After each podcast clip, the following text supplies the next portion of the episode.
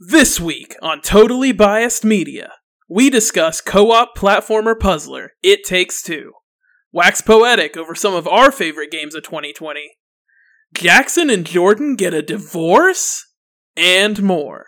Stay tuned for episode 3 of TBM.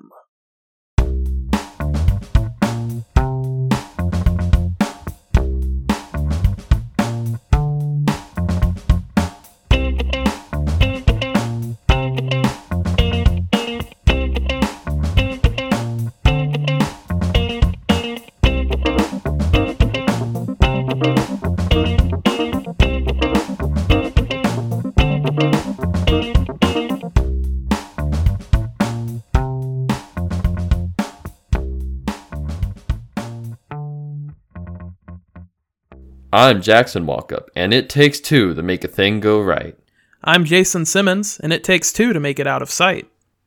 I'm Jordan Walkup, and I want to rock right now. I'm Rob Base, and I came to get down.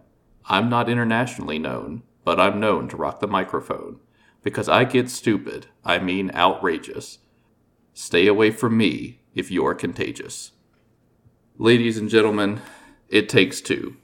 It's not just a track from the 80s, it's also the new release game from Hazelight Studios, people that brought you a way out.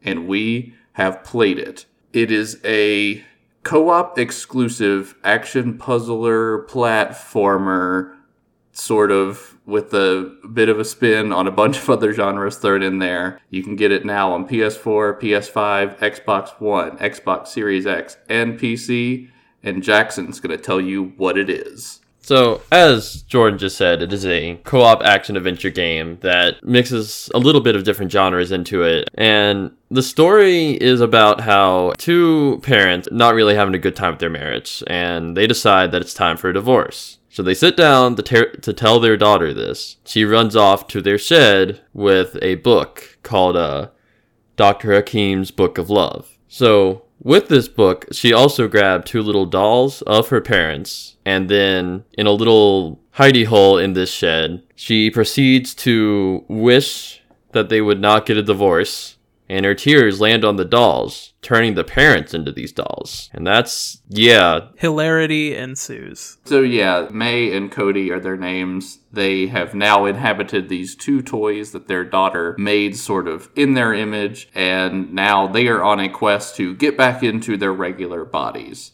However, there is sort of an antagonist in the Book of Love itself who is sort of coercing them to go on this journey to get closer together. Uh, Jason, you want to run us through what some of the themes and ideas of the game are? Well, the main theme of the game, once again, I'm here to say it for, I believe, the third time, is unity.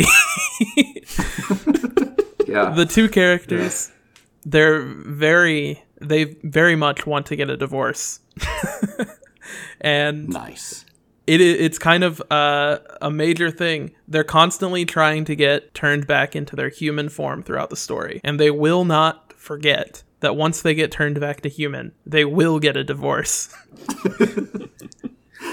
it's like there are bigger things going on right now, but the divorce is number one on their minds. Yes. So throughout the course of the game, the major thing, the major growth is them coming back together and realizing that, you know, maybe they don't need to get a divorce. Or at the very least, they don't need to beat each other's throats about everything all the time. Yeah. I, I played it with my girlfriend Abby, and she wrote up a very nice review of it, uh, and she asked me to read it on the podcast. Cool. Let's hear it. So she said, It Takes Two is a cute, overall enjoyable game with a dark side that largely revolves around the main characters, sometimes antagonists, sometimes protagonists, May and Cody, getting a divorce. At times, it's comically dry, and May is often a cold hearted, divorce determined British lady. Cody doesn't know what's going on. Their solution to one of their obstacles is to kill one of their daughter's favorite toys, which is brutal. You get to watch it. The two talk a lot about getting out of the situation so they can go ahead and get a divorce, and it's so often for a while that it gets cringy. My favorite mechanics of the game were the rope swinging and using the hammer as player 2. My brain broke in the area with the cloning ability, and I personally struggled a lot with jumping and dashing. Half the time, the Book of Love, Dr. Hakim, is in the cutscenes. He's just repeating himself several times over and over. His appearances aren't all necessary. Still, it's a fun game, and we finished it in about a day with some breaks. Overall, 3 out of 5. Cute but predictable, and painful secondhand embarrassment. I dig it. I dig it. Yeah, that's, that's Um, pretty good. So I'm actually going to jump in with my review first on this one because I, I just want to get it out there. Um, this is a really cool game. Like I, I don't know how to phrase it other than that. The story is atrocious. Like like bad bad. However, this game is very fun, a, a genuinely like laugh out loud funny sometimes, and has a ton of actually good diversity in game mechanics, which is not something you traditionally see in platformers. I mean, I, I, I, I'm not saying I love it or anything. Like, it's not, you know, one of the best games I've ever played by any stretch, but like, genuinely a really fun game. The developers had the mindset the entire time of how do we make this game fun, which I don't think a lot of narrative intensive games always do. So I think sort of seeing that sacrifice of the story for just throwing in a lot of really cool game mechanics was definitely worth it this time around. Um, and even though I didn't like the overarching narrative, I still thought there were some pretty cool character moments and some pretty good dialogue, even if the plot's not great. Yeah, I gotta agree with the gameplay stuff. It chooses a bunch of different genres to switch to randomly that you would not expect. Like at one point, it switches to a Diablo esque type of genre where one of you is a wizard and the other is a knight. And that was really fun, except it only lasted for maybe like 10 or 15 minutes. I, I kind of like that the different gameplay styles. Sometimes they they overstay their welcome, but I think a lot of them kind of stay around just long enough. Like the Diablo like stuff that you just pointed out. Like I thought that that was just long enough. Uh, I mean, I know you guys kind of enjoy that genre a lot more, but Abby, Abby and I did not enjoy that section quite as much as you guys probably did, just because Abby's not really used to that genre of game. But it was definitely like a really fun way to mix it up and do something completely different for a little bit in the game without it overstaying its welcome. For example, generally each chapter has kind of its own unique mechanic that is only in that chapter and then you never see it again. Uh, and I thought the chapter in the tree where you get guns, basically, was entirely too long. Oh, yeah, definitely. Yeah, I, I think for me, my biggest actual complaint for the game is the fact that there isn't a ton of consistency with how long you're in one particular concept or one style versus another. Um, because I think they are all they're all good. Like they there is not a mechanic in the game that I didn't enjoy, but there are a handful. The gun thing, one player shoots like honey and the other shoots a matchstick which can ignite and detonate the honey. Um, very cool concept. Could have been half as long. and then there's a section where one character can shrink or grow depending on the, the situation, and the other character has sort of zero gravity powers. They can walk on walls and the ceiling and stuff. Very cool concept. Probably again could have been half as long. Oh, that was my favorite part. I the whole time that we were doing the part with the shrinking and the the walking on walls, I was kind of hoping that it would almost go on like that. I thought they were really fun mechanics. I'd honestly probably play a game that, you know, focused more on those mechanics in the future if someone made one. There are some awful segments in the game. The next to last chapter, one character just gets a vine that they can shoot out of their head and they can turn into flowers and stuff like that. And playing through that section was incredibly boring. and also like overly difficult at times. So sorry, sorry. One player gets the vine out of their head that they can use to like reach things that are far away and also attack enemies. The other one gets uh, a, a pesticide gun and a sickle. and I was playing as the one with the vine head, and it was just there was so much combat in those sections, and the guy with the vine on his head can almost do nothing in half of the combat sections because you can only attack once every like two seconds. It takes multiple hits to even take out the weakest enemies. and it's just incredibly annoying.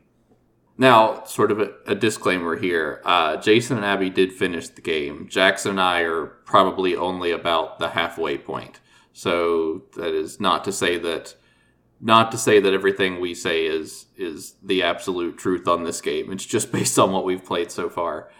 I will say my biggest concern going into any game like this is that it, it's hard to picture how a game that doesn't have any real progression or upgrades of any kind or any kind of character growth in mechanics can extend past more than several hours. Um, Jason, do you think it?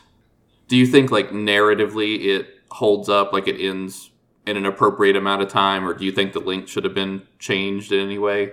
Uh, yeah, I thought it was definitely a good length. The last chapter is a little long. It kind of drags near the very end, but that's more just for, you know, like emotional build up for the ending of the game. I don't really think that the lack of like the characters getting new abilities or anything like that. Like you get new mechanics often enough where I don't really think it matters that the characters don't get more powerful or anything throughout the game. I mean, you constantly only have the tools that you need to solve the puzzles, which some of the puzzles are a little too simple. I, I think that was why I liked the part with the the zero gravity and the shrinking and growing because that was the only part of the game where I felt like the puzzles were really fun and like at, at an appropriate level of difficulty. Some of the puzzles later are just incredibly simple, you know, uh, like anybody could solve them. And I, I mean, I guess that's kind of the point because games like this are generally made for, you know, playing with at least the way I see it the most often is somebody that plays a lot of video games playing it with somebody that isn't super into video games. Yeah, yeah. Well, and speaking of, Jackson and I played, you know, probably seven or eight hours. I also played the first, probably half of the first act again with our four year old brother. And while he did kind of struggle with some of the timing based stuff, like the jumping and dashing and all that, like he got it like even some of the puzzle stuff, it was like clicking in his head because even though I think the puzzles are on sort of the easy side, they they make sense. None of them want you to assume anything that doesn't that isn't logical. Like the solutions to puzzles are all things that our brains would put together on our on our own. And I worry with a lot of puzzle games that it's going to start to get a little too meta and this game never really does that. Like the puzzles are all physics based or spatial or memory or different things like that. And they all work surprisingly well, even if they do kind of lean on the easier side. I was I was just genuinely impressed that this game I remember like the first hour, hour and a half of the game is very like it's very fluid, it's very fast, it's very cool and I thought with a four year old playing this, like he's going to struggle with some of the stuff, but I mean, he, he got it. Like he clicked with it really well, which I thought was a real testament to the developers that they could make this engaging for us in the 17 to 27 age range and engaging for a four year old.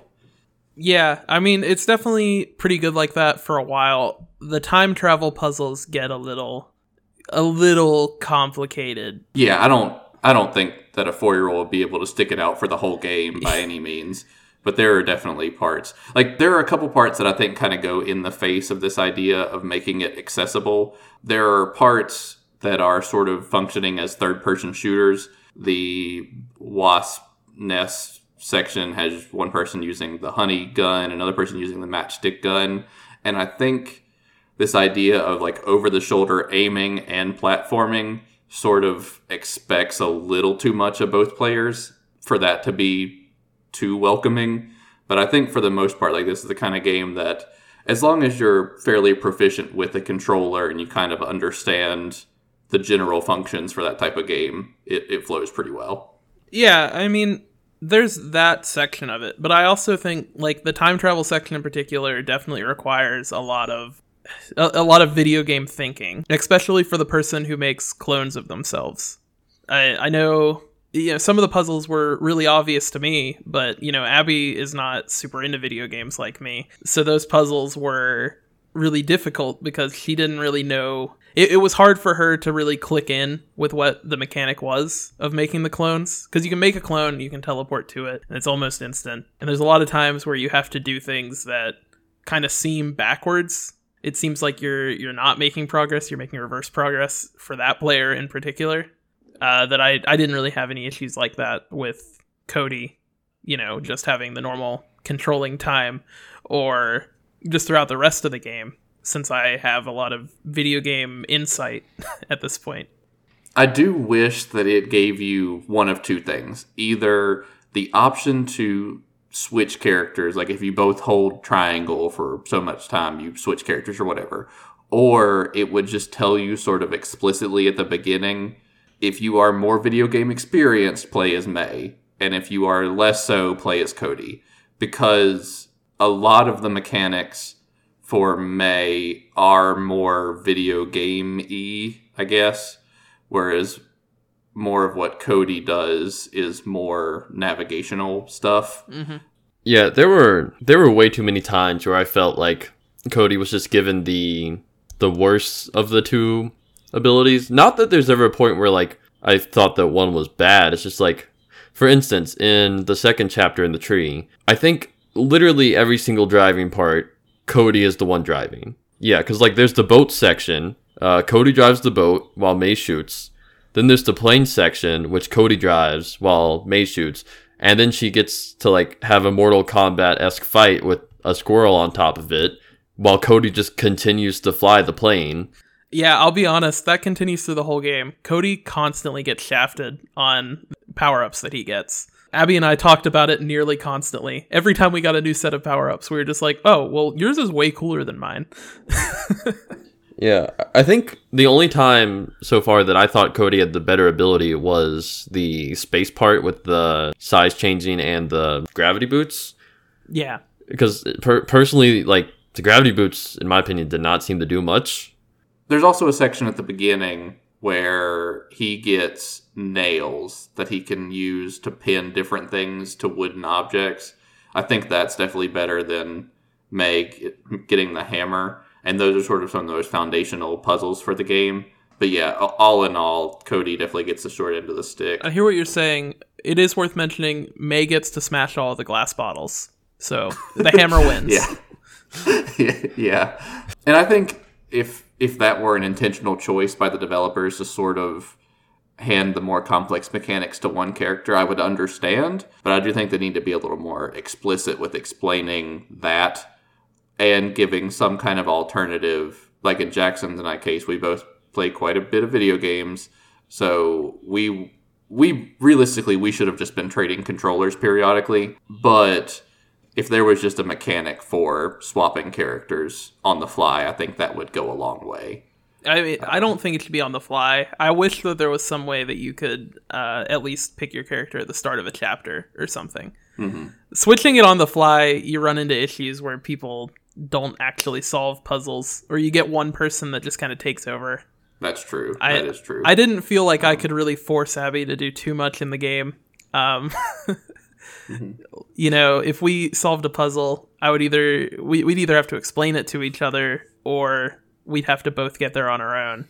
And one thing that I think is genuinely very cool about this game that I don't quite know how to explain why or even really what it is, but there is a very forced sense of cooperation. There's a, a section where one character is dodging lasers and another is on like a run through this spaceship thing and both sides are so intense that you really can't look at the other side of the screen for even a second. So you have to actually be explaining things to each other. Like there are situations where one person needs to time something out very precisely for another person and you can't just look at their screen and say, "Oh, well now." You have to actually communicate. You have to actually trust each other's timing and sort of get in a rhythm and like that's very very cool and i hope that more co-op games embrace that in the future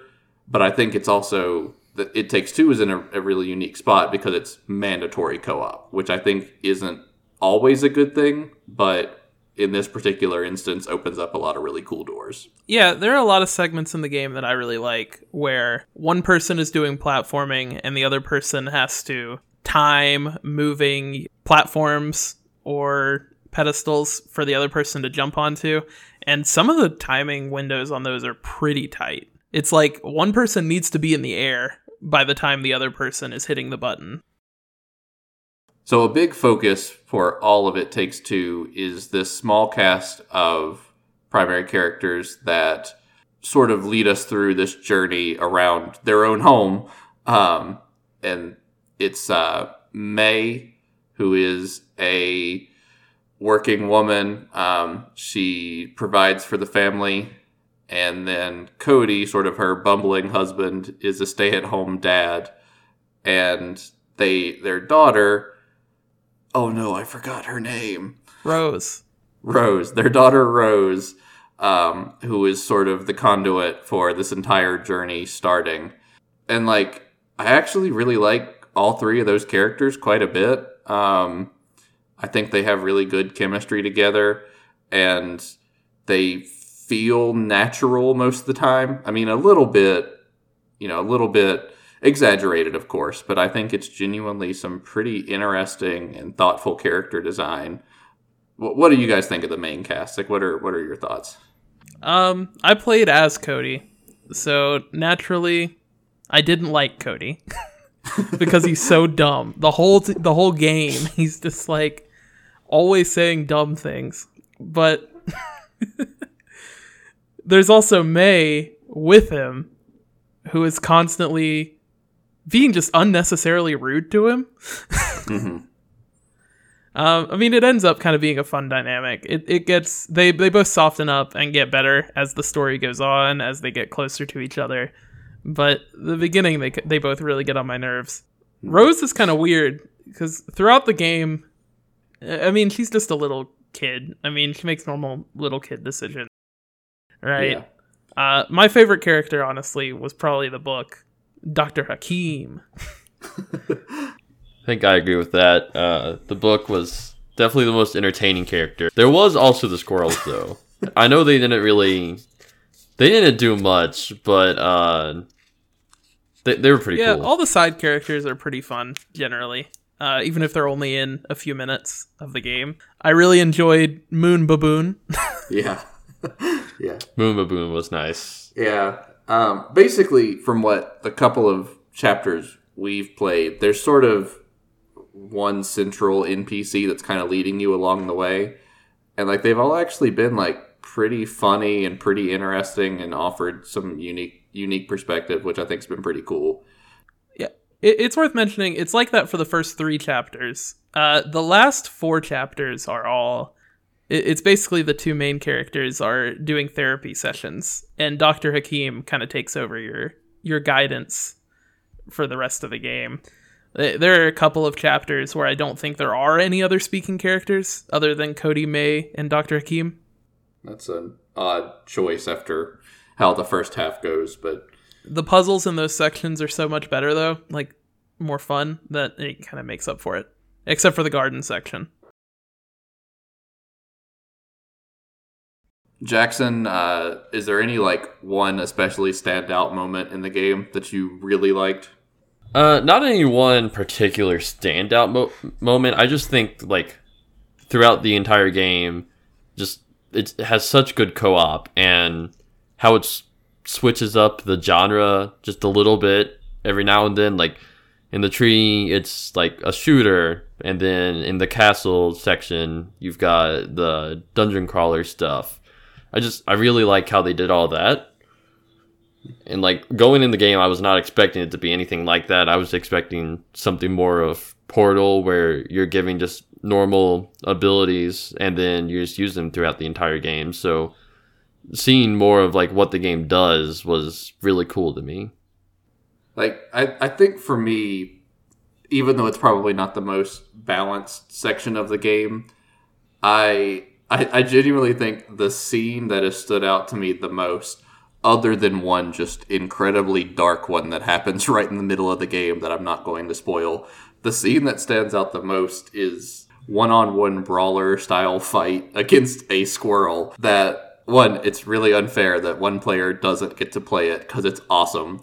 And two, it's just so out of the blue and incredibly funny and it even has a PG version of a Mortal Kombat fatality in it and it just everything about it was hilarious. Like I every time that there's one of those little sections like that where you play a game like it, it's a reference to a game of a different genre or you cut to something that's just totally outside of the norm for that part of the game like, every single one of those scenes is just hilarious in my opinion and they are it's a very charming game in a way that I've not seen very often. I've heard a lot of people say different, you know, family friendly games. Well, this is like playing a Disney movie, or this is like a cartoon. Like, this really feels like that. Like, this feels like a Disney movie or like a children's cartoon, but turned into an actual video game, not into like a crappy licensed, low budget cash grab. Like this genuinely feels like a cartoon in a very fun way. Yeah, I like the interactions between the characters. I, I do think they're both fun if they're not a little annoying with their obsession with getting a divorce. Like we've mentioned all these things about like fighting squirrels or flying or going through a castle. The whole time they're doing this, they're also like, we need to get turned back to human form so we can get a divorce. Yeah. It's never, we need to break this curse and return to our human forms because we don't know what would happen if we don't. It's we need to turn back to humans so we can get a divorce and nothing else matters. These characters so clearly hate each other that they're trapped in this marriage.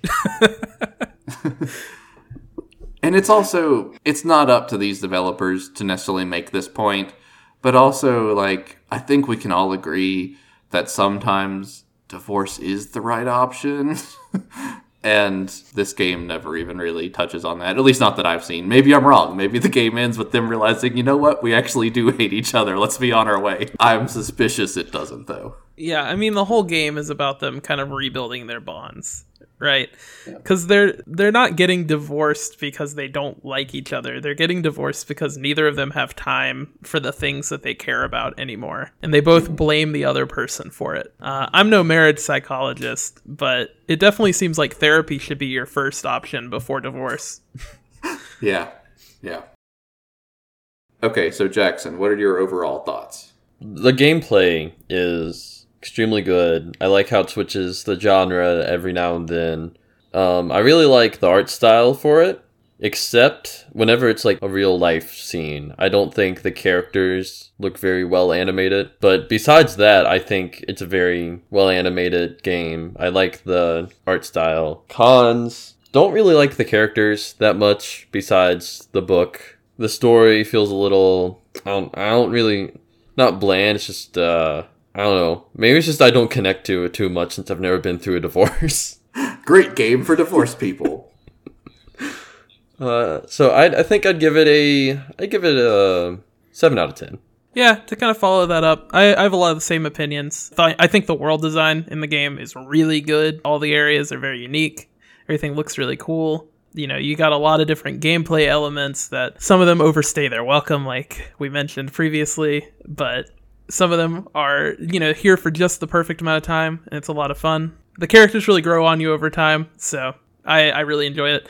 I, but I would say overall, I'll give it a probably an eight out of ten, just for sheer uniqueness as well, since it's one of those co-op only games, and I've never been super into those. I think for me, like the big selling points are definitely it plays great, it looks great, it is very unique in style and tone overall, most of my cons are a little bit smaller. Like, I definitely see some imbalance between the two characters, although I was generally the one that got the better stuff, so maybe I'm biased. And I think that it doesn't always make the best use of its time.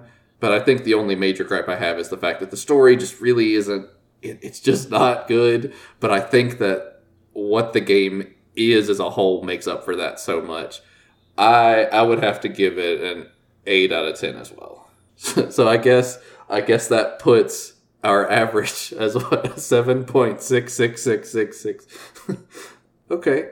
Well, uh, I guess that just about does it for the review section. So we're gonna take a quick break, and then we'll be back to talk about some of our favorite recent games.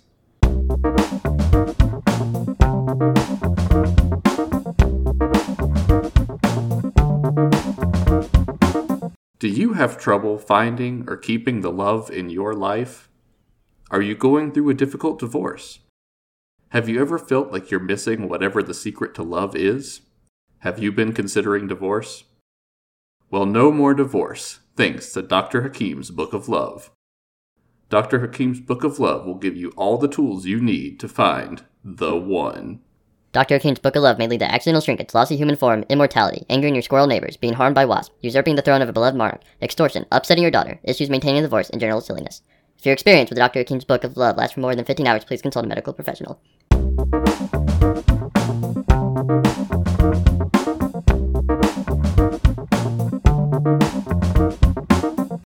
Folks, I have a confession to make.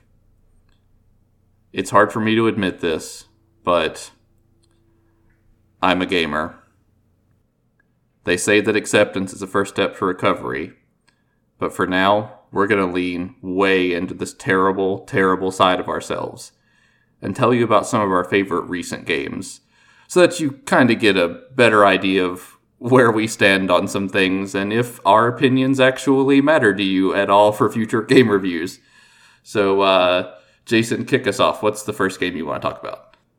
Well, the first game I want to start with is kind of something I've been talking about the past couple weeks, which is Persona 5 Royal. It's one of my favorite games of 2020. It's a re release of Persona 5, which is a very unique game. Uh, Jordan and I have both been playing it. Um, we've mentioned it a couple of times previously.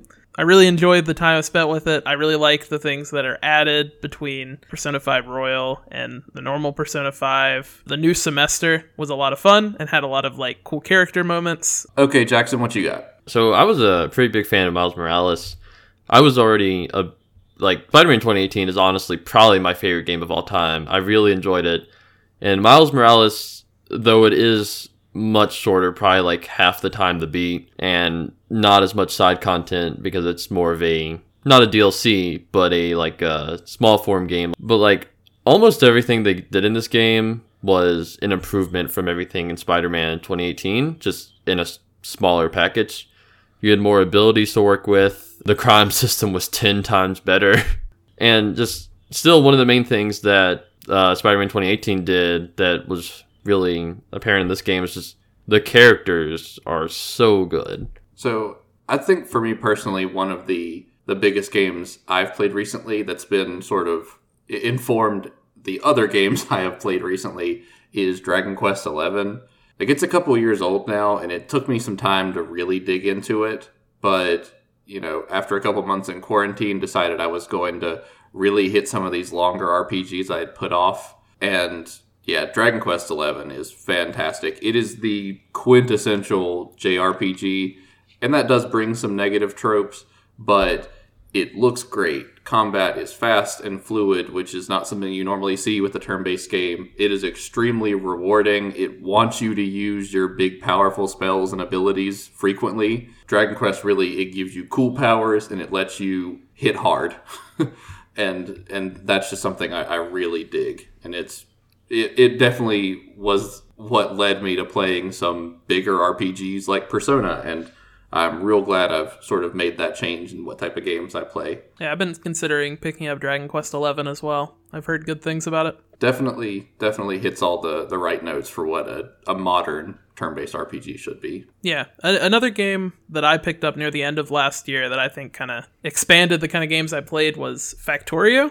It's been in early access, I believe, for quite a while, but it's basically a survival game. You land on an alien planet and you're trying to set up a factory and that's the whole game is setting up a factory and trying to make the factory as efficient as possible and basically make it run itself uh, and the whole game is just either expanding your factory or adding new things to it uh, which i guess is the same as expanding Yeah. I picked it up on a whim uh, when it. I think it was like the day that it actually like officially hit its 1.0 release, and I've played crap ton of it. I have enjoyed every minute of it. It's one of those games that you can sit down and you only mean to play it for 20 minutes, and then you look up and it's been four hours. Yeah, another game I was pretty into last year was Last of Us Part 2 and I I mean I still can't decide if this is a better game than the first one, but like mechanically, uh, I know you guys tried to play the first one, did not like the gameplay very much. I, Jason, I don't think you liked it at all. Yeah, I bounced off of it within a few hours. Yeah. Yeah. Um in the first game, pretty much the only thing keeping me playing it was the story cuz I thought it was pretty good, really good characters. The gameplay was just not really my type of thing. Last of Us part 2. The story probably is not as strong as the first one, but the gameplay is 10 times better. Like I went from hating the gameplay of the first one to loving the gameplay of part 2. It expands on it so much. There's you have a lot more to work with, and there's things I want to talk about it, but I don't want to get too much into like spoiler territory. So uh, I'll just move on to the story because the story, like as I said, probably not as good as the first game. It is still extremely good, and um, you know if you you know pay attention to the video games, uh, fans are decisive about it. so uh, it so I don't I don't really know. I'm going this now. Just just uh, just cut that just cut that part about the story out, and then this part two, and just move on Okay. to um to to whatever you're doing next. Just cut it after I stop talking about the gameplay. Okay. I don't think any conversation about modern video games would really be complete without mentioning Animal Crossing and the absolute mammoth of a game that it has been and the way it is totally shaken up the way that people talk about video games and share video games and and while I'm not one that was really hooked on it for as long as some others. I mean, I, I got to admit, Animal Crossing: New Horizons is is excellent. It's it's the sort of perfect template to make your own little community, but still giving you the tools and the aesthetic that previous Animal Crossing games did. And there have been three separate occasions now where I've gone back to this game, had a specific project in mind, and then played it day after day after day until I completed that project. And it's just, I don't know, it's just fun. There are definitely issues with like the online, and some of the stuff takes a little bit longer than I think it should. Just overall, it is such a good game, and it's very, it's very cute and very sweet and very upfront about what it is, and and I really appreciate that, and I totally get why it has become this absolute cultural phenomenon that it has. Another game that I've been looking into is the much maligned but the the prodigal son of gaming, No Man's Sky. Probably one of the roughest releases of a game that I can remember, just in terms of fan backlash and disappointment. Uh, I started playing it again near the end of last year when the Origins update came out. I picked it up again and I had a lot of fun with it. It feels like an entirely different game than what it did when it first came out. I mean, the progression loop is much better. Uh, everything's kind of seems more unique. There's still a few issues. It, it's a whole new game. It's a lot of fun. And I definitely recommend anybody that, you know, played it originally and bounced off of it to give it a try. My last game I have to talk about, which probably no, no, def- definitely favorite game of 2020, uh, Ghost of Tsushima. Which, if you can't tell by my other games already, I'm a big fan of action adventure games. And this game, like, I wasn't, ex- I, I didn't think it was going to be bad or anything, but I wasn't expecting it to be as good as it was. It, it, like, from the moment you start to get more into the combat system, it feels like such a unique game because of its just because of its combat system. To be honest, it probably does not have the most diverse world. Like it's still fundamentally your open world action adventure game where there's just points around the map to go to and collect things, but the combat is so different from any other game that I have played and I that I have nothing to compare it to. It is just that unique. And then the story, like you get to a certain point in the game, probably about the end of the second act, where you think it's going to go one way, and then it just goes the exact opposite way than you were expecting. Ghost of Tsushima was simultaneously one of the games I was most excited for and the most surprised by. And that is a rare combination. I I genuinely loved everything about it. Even some of like the more tedious or what would normally be more tedious stuff of like go to this point and pick up this item or go here and fight this enemy. Even that stuff is really cool. And most games just do not have that much personality in the world and in the characters to make that stuff interesting. But Ghost of Tsushima knocks it out of the park. And uh, another thing that makes it pretty interesting, it it is probably the most beautiful game I've ever played. The art in it is extremely good. The landscapes are extremely well made, and on like I know I say that the world kind of feels bland because almost everything around the map to do is just go here, collect this, go here, kill this enemy. But like going through the island of Tsushima, like and looking at the landscapes and stuff while finding this stuff makes it a little better, especially if you try not to use fast travel, which I kind of failed in. But for anyone that hasn't played it, definitely try not to use fast travel and just take in the world while doing everything in it. It was all right. Okay, so to wrap us up, I'm going to talk about the heavy hitter. What is undeniably the best game that came out in 2020. And maybe some other people, like two people on this call, will disagree with me. But Hades is a masterpiece.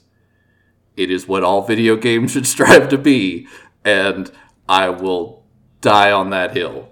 No, but but for real, Hades is absolutely incredible. It is the most sucked into a game that I have been probably since Overwatch launched in 2016. And I, I just think Hades checks all the boxes for what I want in a video game. It is fast, hard hitting combat. It has a ton of unique and interesting upgrade mechanics. There's a ton of diversity in character builds, and there's even, you know, just 20 some different weapons to work with. And on top of that, you have dozens and dozens and dozens of these unique powers, which you can get from the different Olympian gods to augment those things. And on top of that, it's in this beautiful world with just incredibly deep and well written characters that you can choose to expand on the stories whenever you want. Everything about this game is what I look for in video games. And it it's it's weird because I actually first played the game when it launched in early access in December of 2018 and it was awesome then and it only got better and better and better with every single patch. And by the 1.0 release, it was just like everything fell in place perfectly. There is a very short list of games that I would say I would give like a perfect 10 out of 10 score to in an arbitrary review system, but this is absolutely one of them. Like, I love this game. Hearing you wax poetic about that game makes me want to talk about my favorite game. The best game of 2020 is actually a game that came out before 2020 called Disco Elysium, which is getting its final cut update in just a couple days. It is the opposite of Hades in a lot of ways, whereas Hades is very fast paced, constantly moving around. Disco Elysium is a very slow and thoughtful game with some of the most unique mechanics I've seen in like an RPG in a long time. The fact that you have your thought cabinet, which just contains different traits that your character will take on as you're playing the game. The way that you interact with the story changes your character, not only in the way that you interact with other people or how they interact with you, but also in how you interact with yourself. The fact that there is an entire trait that just makes it to where you're constantly doing finger guns at people makes the game a masterpiece. the very first skill check in the game is trying to get your tie off of a uh, uh, a ceiling fan above you, and I'm fairly certain that you can die in that part. the big update that comes up in a couple days is adding voice acting, so anybody that hasn't checked it out, highly gotta recommend it. Now, Jackson, do you want to throw us any surprise curveballs now? Um, you know, uh, no. All right.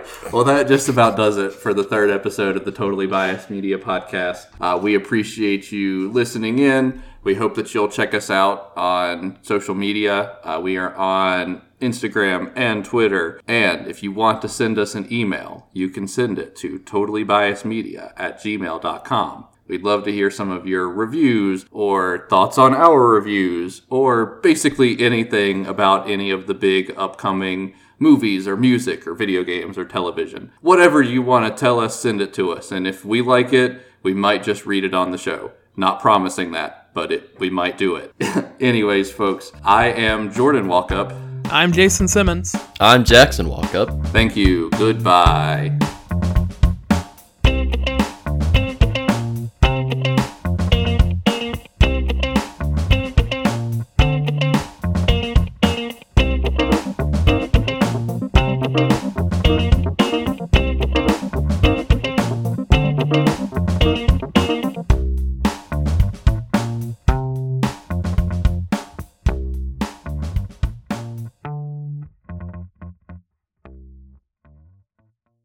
It's all right.